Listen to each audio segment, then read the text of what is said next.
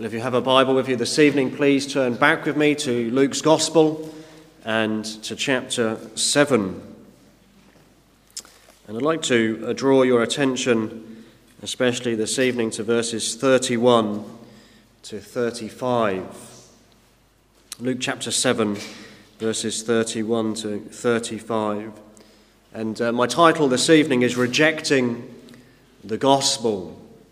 Rejecting the gospel. We often find as you read the various gospel accounts the Lord Jesus Christ asking questions, important questions, questions that while they were addressed to a, a specific audience in Jesus' day, are still very important questions today.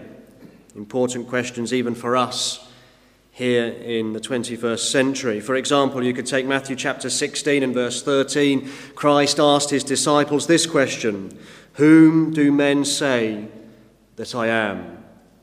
And if you know the passage, the Lord Jesus Christ, he then followed that up by making it even more personal because he said, But whom say ye that I am?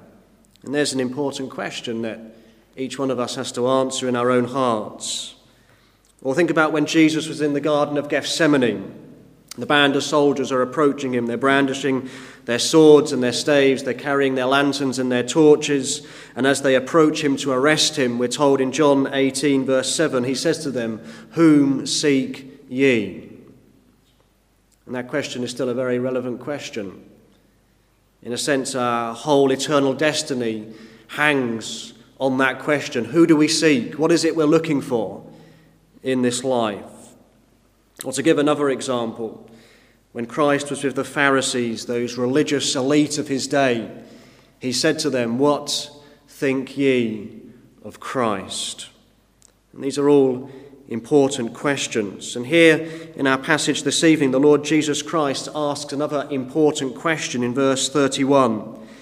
He says there, Whereunto then shall I liken the men of this generation? And to what are they like? The Lord Jesus Christ, he looks at the people around him, he looks at the generation of his day, and he asks, Well, what are they like? In a sense, he says, You know, if I was to try and compare them with something or someone, how would I liken them? What would I use to picture the people of this day? And this question that Christ asks here is a very relevant question. It's a very relevant question for us today. What is the generation that we live in like? What are the people around us like? Or to make this question a much more personal, what am I like? What are you like? So the Lord Jesus Christ comes and he asks this question. And this evening, I want to look at the answer that Christ gives to this question because as we consider the answer that he gives, we'll find that there are many similarities with our own generation. While we may live in a, a, different country and in a different era, and while there may be, you know, technology has changed and uh, society has changed, men's hearts have not. And what Christ says here in verses 31 to 35 is as relevant today as when he first spoke it to those who were around him. Because the Lord Jesus Christ, in these verses that follow, verses 32 to 35, he puts, as it were, his finger on the great problem of society of his day. As I said, as we consider these verses, I think we'll see that Christ is pointing his finger at all generations, of all people, and of our generation today. And as he points his finger, he points out that the generation of his day had rejected the gospel. It didn't matter how it was presented to them.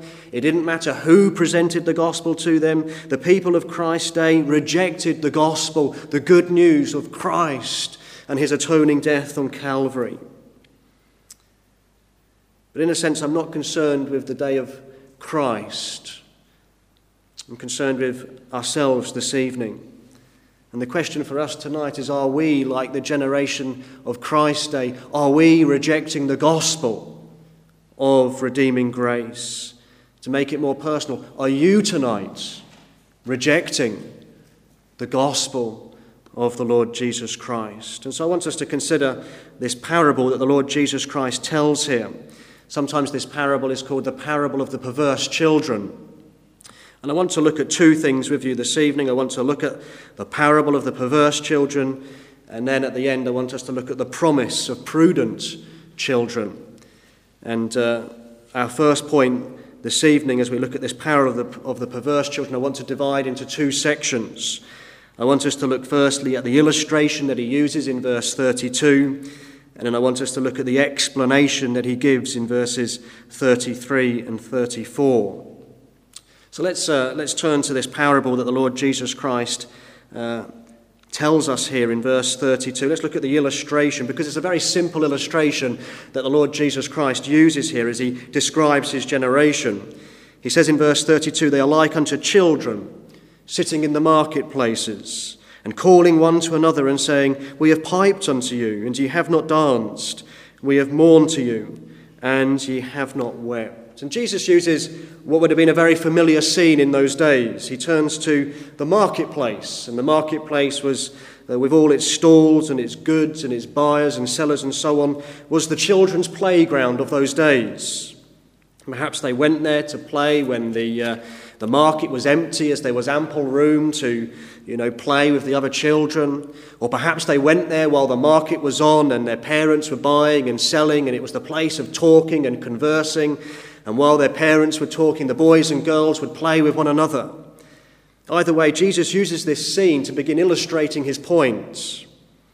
And I think it's just worth uh, pausing there for a moment because it's clear from this illustration that Jesus observed little children. I think that's a wonderful point to think about. Children were often seen as an inconvenience or a nuisance. Even the disciples, you remember, tried to turn children away who came to the Saviour. Remember how mothers brought their children to be blessed by Jesus Christ, and, and the disciples thought, no, Jesus is too busy for this. He's too important to bless children. But, you know, the Lord Jesus Christ, He loves little children. He has an interest in boys and girls. And the Pharisees may have looked on children as a burden, the disciples may have looked on children as a burden, but the Lord Jesus Christ loved little children. He watched them, he observed them, and he loved them. I think it's worth just saying tonight that Jesus still loves little children. If you're a young person here tonight, you're not too small or too unimportant to come to the Saviour. Jesus said, didn't he, suffer little children to come unto me and forbid them not for of such is the kingdom of God. But Jesus takes this, this scene of the marketplace with children running about and playing games, and he describes a particular scenario here because the children are calling to each other and they're trying to decide what game they're going to play. Now, one game the children often like to play, isn't it? Even in our days, they like to play house, we call it. They like to pretend to be adults and maybe dress up, and they like to have uh, pretend to be like their parents and they want to copy what the adults do. And uh, of course, today you can buy, can't you, for children, mini kitchens and you can buy mini workbenches with mini drills and things like this. So children can pretend to be like adults. And children like to dress up and play a part, don't they? And Jesus, in this scene, he describes, he imagines a group of children who are doing this. They're saying to one another, let's play something, let's have some fun. Let's pretend we're at a feast or a wedding. And so he says there, they, they called, they said, We piped unto you. he says, You have not danced. Pipes and dancing in the Lord Jesus Christ's day were a common theme of joyous occasions in the scripture, and uh, particularly for weddings. And he, this is the scene that the Lord Jesus Christ is saying that these children are calling out, Let's play weddings. I know, you know, one of you, you can be the bride, one of you can be the groom, and, you know, we'll have some of us piping and we'll follow you and let's play weddings. But the other group, no, we don't want to play that game. Well, we played that last week. It's boring. We don't want to play that game again. And so it says there, we piped unto you, but you didn't dance. You didn't want to play it. And so the Lord Jesus Christ, He's setting this scene for us. And imagine these boys and girls, they say, well, okay, we won't play, you didn't want to dance, you didn't want to play weddings, you didn't want to dress up and, and do that. Well, let's, let's, have a, let's change the game from a joyful game to something sad. Let's, let's play funerals. Let's pretend that we're at a funeral. Now, of course, you, you have to remember in those days, funerals were probably far more common and they were much more public affairs. You think about how the widow of Nain's son was carried through the streets and everyone was following. The boys and girls would have seen funerals on many occasions. They didn't want to play that either. Well, we played that one as well. We've played that hundreds of times before. We don't want to play funerals again. And so the Lord Jesus Christ says these children says, Look, well, we piped unto you, you have not danced, we mourned to you, and you have not wept. And so he draws this, this, this scenario with these two contrasting games, but the children don't want to play either. Now, if you know a little bit about children, this is still common today, isn't it? One says, you know, come on, play my game. And the other says, oh, we always play your game. And they say, well, why don't you play this? And the other child says, you know, why don't you play my game? Well, your game's boring. Your game's childish. And you see this going on, you know, your game's babyish. I don't want to play your game. And they, they never can agree, can they, what game they want to play. And children are never satisfied, whatever game is suggested. Or they play it for a few minutes, but now we've got to now play another game because we've got bored with that game. And Jesus says that those around him, his generation, were just like this.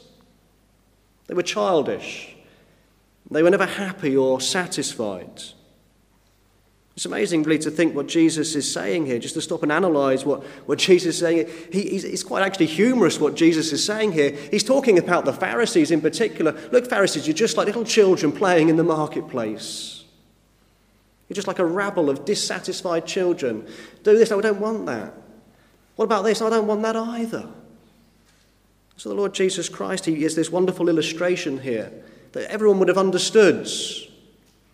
It was a very damning uh, illustration that he uses. But he goes on in verses 33 and 34 to give us the explanation. There's the, the illustration that he uses, but then he goes on to explain what this parable means.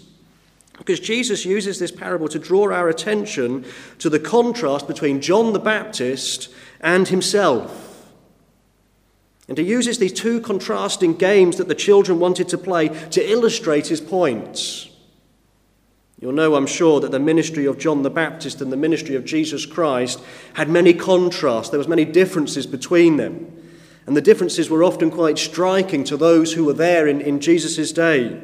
Verse 33, he says this For John the Baptist came neither eating bread nor drinking wine, and ye say, He have a devil. John the Baptist, you remember, was clothed with camel's hair and he ate locust and wild honey. He preached in the wilderness, and his disciples, we are told, were made to fast often and pray often. He abstained from eating and drinking. It was a life of abstinence. If you wanted to follow John, it was a life of taking away the pleasures of this world. And John's message as well, John's message in some ways was quite different because John's message was largely a message of a call to repentance. It was a message of warning. And so the people around John seemed very austere. Remember what is said in Luke chapter 3. You go back to uh, back in the gospel a few chapters to Luke chapter 3. John looked at the generation around him. He didn't call them children, he called them something else. In Luke chapter 3 and verses uh, 7 and 8, it says, Then said he to the multitude that came forth to be baptized of him, O generation of vipers, who hath warned you to flee from the wrath to come? John didn't mince his words, did he? He wasn't backwards in coming forwards, we might say. He said, Bring forth therefore fruits worthy of repentance, and begin not to say within yourselves, We have Abraham to our father. For I say unto you that God is able of these stones to raise up children unto Abraham. And you can carry on reading what he says there. John was, John's message was a harsh message. He says to the Pharisees, Look, you think you've got Abraham as your father, you think you're privileged. Well, look at these stones. God could make them children of Abraham too. He says, You're a generation of vipers. What a, a harsh message. It was a message to repent, it was a message that was called, calling the people to mourn and to weep just like the children in the marketplace. This was the message of the funeral, we could say. But what a contrast to the ministry of Jesus Christ. Verse 34 in our passage The Son of Man is come eating and drinking, and ye say, Behold, a gluttonous man, and a winebibber, a friend of publicans and sinners. Christ sat down and ate, didn't he, with, with publicans, and he sat down to meet with sinners. Zacchaeus, you know, he came to Zacchaeus' house. What a wicked man he was. And they accused him of eating and drinking in excess. And Christ wasn't hidden away in the wilderness like John was, but he was walking freely among the people. He didn't dress in an unusual way. He didn't eat unusual food. He didn't make his disciples fast as often as John the Baptist. John seems so stern, and yet Christ seems so affable, too affable in a sense to the people. And we could also say that Christ's message focused much more on what we might say was the good news. That good news that there is pardon for sins, there's forgiveness, and it's available through faith in Him. It was a message of piping and dancing. Now, it's worth saying at this point that the doctrine of John the Baptist and the doctrine of Jesus Christ were exactly the same. Christ also commanded the people to repent of their sin. And John, of course, pointed to the Lord Jesus Christ and said, Behold the Lamb of God, which taketh away the sin of the world. But the point that Christ is making is that they weren't happy with either. They were like little children in the marketplace. Nothing satisfied them. They were hard to please. They were resolved to reject whoever preached the gospel. They didn't want John because he had a devil. They didn't want Christ because he was a friend of sinners. There was no pleasing them. And so Jesus Christ says, Look, they're just like these children in the marketplace. However, the truth is that these objections that they raised to John and Jesus, they were a cloak to cover their hatred for God's words. They were resolved in their hearts, weren't they, to reject the gospel. Just look at verse 30 of our passage. But the Pharisees and lawyers rejected the counsel of God. And, friends, tonight we may be exactly the same as the people of Jesus Christ's day. We may hear one preacher and we feel that he's too austere, too serious for us. All he seems to ever talk about is hell and everlasting punishment. He seems to lay it on too thick about sin and iniquity and transgressions. He's forever talking about the wrath to come and, and the judgment seat of Christ. And he comes in and he, and he says, in a sense, to us, mourn and weep. When he comes, you reject him. Reject the counsel of God. No, that's not for me. That's too harsh. But another preacher comes and they speak of the love of Christ. The love of Christ for sinners. And they may come and they may remind you of Christ's tenderness and his love and his compassion for those who are weary and heavy laden. And, and, and they come and the preacher comes and he seeks to, to show you that Christ came to seek and to save the lost. Someone just like you. And, and they preach with so much winsomeness and so much tenderness. But that's not good enough for you either. Perhaps they speak in gentle tones of the Saviour, how in love and mercy he carried a cross to that, city, to that place outside of the city of Jerusalem so that he might die in your place. And they pointed to him in his agonies, pointed to all his sufferings, pointed to his blood that was shed for you. Perhaps they pointed to his great suffering so that undone sinners like you could be saved. The preacher piped, the preacher said, Dance, but you wouldn't dance. And again, you've rejected the gospel of redeeming grace.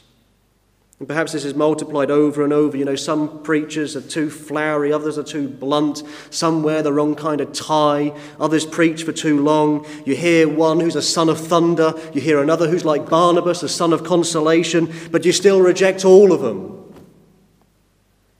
And as you reject the messengers who come, in reality, you reject the message that they bring.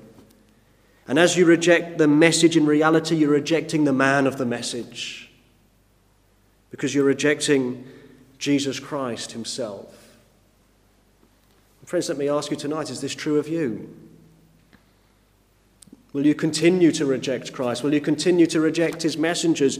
You hear piping, you hear dancing, but you say, No, it's not for me. They, they come and they, they say mourn and they say weep, but you say, that's not for me either. Know, it was the same in Isaiah's day. We read Isaiah chapter 53 earlier. Isaiah faced exactly the same problem. We read those words in Isaiah 53, verse 1 Who hath believed our reports? And to whom is the arm of the Lord revealed?